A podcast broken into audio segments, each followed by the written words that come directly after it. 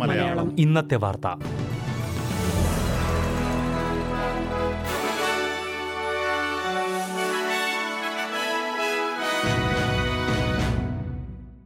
നമസ്കാരം. S B S Malayalam ഇന്നത്തെ വാർത്തയിലേക്ക് സ്വാഗതം. ഇന്ന് രണ്ടായിരത്തി ഇരുപത് ഓഗസ്റ്റ് പത്തൊൻപത് ബുധനാഴ്ച. വാർത്ത വായിക്കുന്നത് ഡെലിസ് പോൾ. യു കെ ആസ്ഥാനമായുള്ള കമ്പനിയുമായി കോവിഡ് വാക്സിൻ ഓസ്ട്രേലിയക്കാർക്ക് ലഭ്യമാക്കുന്ന കരാറിൽ സർക്കാർ ഒപ്പുവെച്ചോ എന്ന് പ്രധാനമന്ത്രി വ്യക്തമാക്കണമെന്ന് പ്രതിപക്ഷം.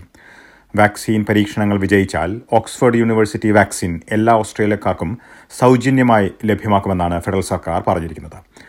വാക്സിൻ നിർബന്ധിതമാക്കാനും പദ്ധതിയുള്ളതായി അദ്ദേഹം പറഞ്ഞു. ഈ ലക്ഷ്യം നല്ലതാണെങ്കിലും ആസ്ട്രാസെനിക്ക എന്ന മരുന്ന് നിർമ്മാണ കമ്പനി ഇങ്ങനെയൊരു ധാരണയിൽ ഒപ്പുവെച്ചിട്ടില്ലെന്നാണ് വ്യക്തമാക്കിയതെന്ന് ലേബറിന്റെ ക്രിസ് ഭവൻ പറഞ്ഞു. ഇക്കാര്യത്തിൽ പ്രധാനമന്ത്രി കൂടുതൽ വ്യക്തത നൽകണമെന്ന് പ്രതിപക്ഷം ആവശ്യപ്പെട്ടു.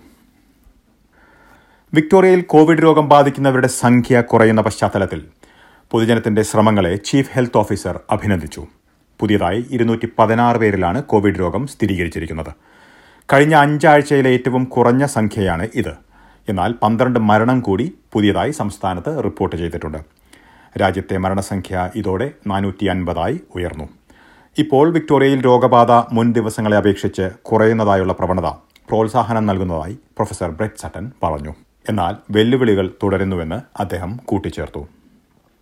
വിക്ടോറിയയിൽ കർഫ്യൂ ലംഘിക്കുന്നവരിൽ ഭൂരിഭാഗവും അത്യാവശ്യമായി ടേക്ക് അവേ ഭക്ഷണം വാങ്ങിക്കുവാനാണ് പുറത്തു പോകുന്നതെന്ന് റിപ്പോർട്ട്. എട്ട് മണിക്ക് ശേഷം ഇത്തരത്തിൽ പുറത്തിറങ്ങാൻ വിലക്കുണ്ട്. മാസ്ക് ധരിക്കാത്തവരും രാത്രിയിൽ വീടുകളിൽ നിന്ന് നിയമവിരുദ്ധമായി പുറത്തിറങ്ങുന്നവർക്കും ഫൈൻ നൽകുന്നതായി പോലീസ് വീണ്ടും വ്യക്തമാക്കി. ഏപ്രിൽ മാസം മുതൽ മുപ്പതിനായിരം ആളുകളുടെ മേൽ നിരീക്ഷണം നടത്തിയതായി പോലീസ് പറഞ്ഞു. ഭൂരിഭാഗം പേരും വീടുകളിൽ ഉണ്ടായിരുന്നതായാണ് റിപ്പോർട്ട്.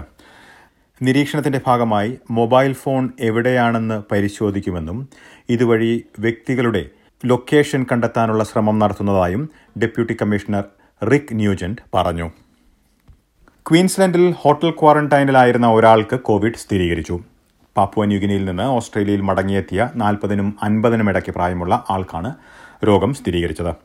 സംസ്ഥാനത്ത് ആകെ ആറ് പേരിലാണ് നിലവിൽ കോവിഡ് രോഗം ഉള്ളതെന്നാണ് കണക്കുകൾ. ക്വീൻസ്ലാൻഡിൽ സമൂഹവ്യാപനം ഇല്ലാതെ തുടരാൻ അധികൃതർക്ക് എല്ലാവിധ സഹകരണവും പൊതുജനം നൽകണമെന്ന് chief health officer doctor Janet Young ആവശ്യപ്പെട്ടു. അതേസമയം ന്യൂ സൌത്ത് വെയിൽസിൽ പുതിയ ഏഴ് കോവിഡ് കേസുകൾ സ്ഥിരീകരിച്ചു. രണ്ട് പേർ ഹോട്ടൽ ക്വാറന്റൈനിൽ ഉള്ളവരാണ്. ഇവരിൽ ഒരാൾ വിക്ടോറിയയിൽ നിന്ന് തിരിച്ചെത്തിയതും മറ്റൊരാൾ വിദേശത്ത് നിന്ന് മടങ്ങിയെത്തിയതുമാണ്. കോവിഡിന്റെ പശ്ചാത്തലത്തിൽ വീടുകളിലും ജോലിയിടങ്ങളിലും നിലവിലുള്ള അസമത്വം കൂടുന്നതായി റിപ്പോർട്ട്. ഇതേ തുടർന്ന് പല രീതിയിൽ അക്രമങ്ങൾ കൂടുന്നതായും റിപ്പോർട്ടിൽ പറയുന്നു. ഇതേ തുടർന്ന് പല രീതിയിലുള്ള അക്രമങ്ങളും കൂടുന്നതായും റിപ്പോർട്ടുണ്ട്. മൂന്നിൽ ഒരു സ്ത്രീ ആദ്യമായി ഗാർഹിക പീഡനം കൊറോണ വൈറസ് പൊട്ടിപ്പുറപ്പെട്ടതിന് ശേഷം നേരിട്ടതായാണ് റിപ്പോർട്ട്.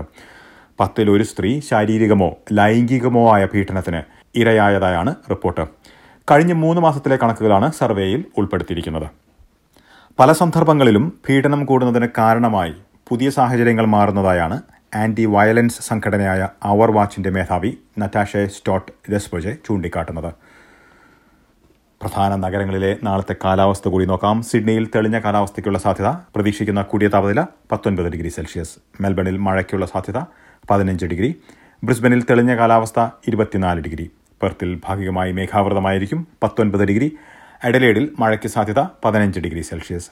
ഹൊബാട്ടിൽ ഭാഗികമായി മേഘാവൃതമായിരിക്കും പതിമൂന്ന് ഡിഗ്രി. കാൻബറയിൽ മേഘാവൃതമായിരിക്കും ഒൻപത് ഡിഗ്രി സെൽഷ്യസ്.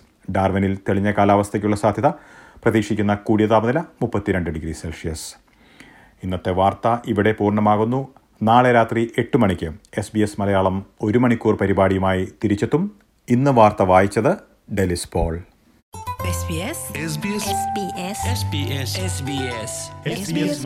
ഇന്നത്തെ വാർത്ത.